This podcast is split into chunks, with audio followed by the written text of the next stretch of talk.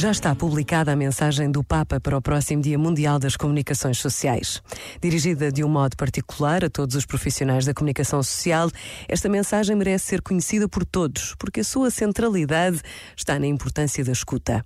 Diz-nos o Papa, a primeira escuta a reaver quando se procura uma comunicação verdadeira é a escuta de si mesmo, das próprias exigências mais autênticas, inscritas no íntimo de cada pessoa. Por vezes, basta a pausa de um minuto para intuirmos a verdade destas palavras.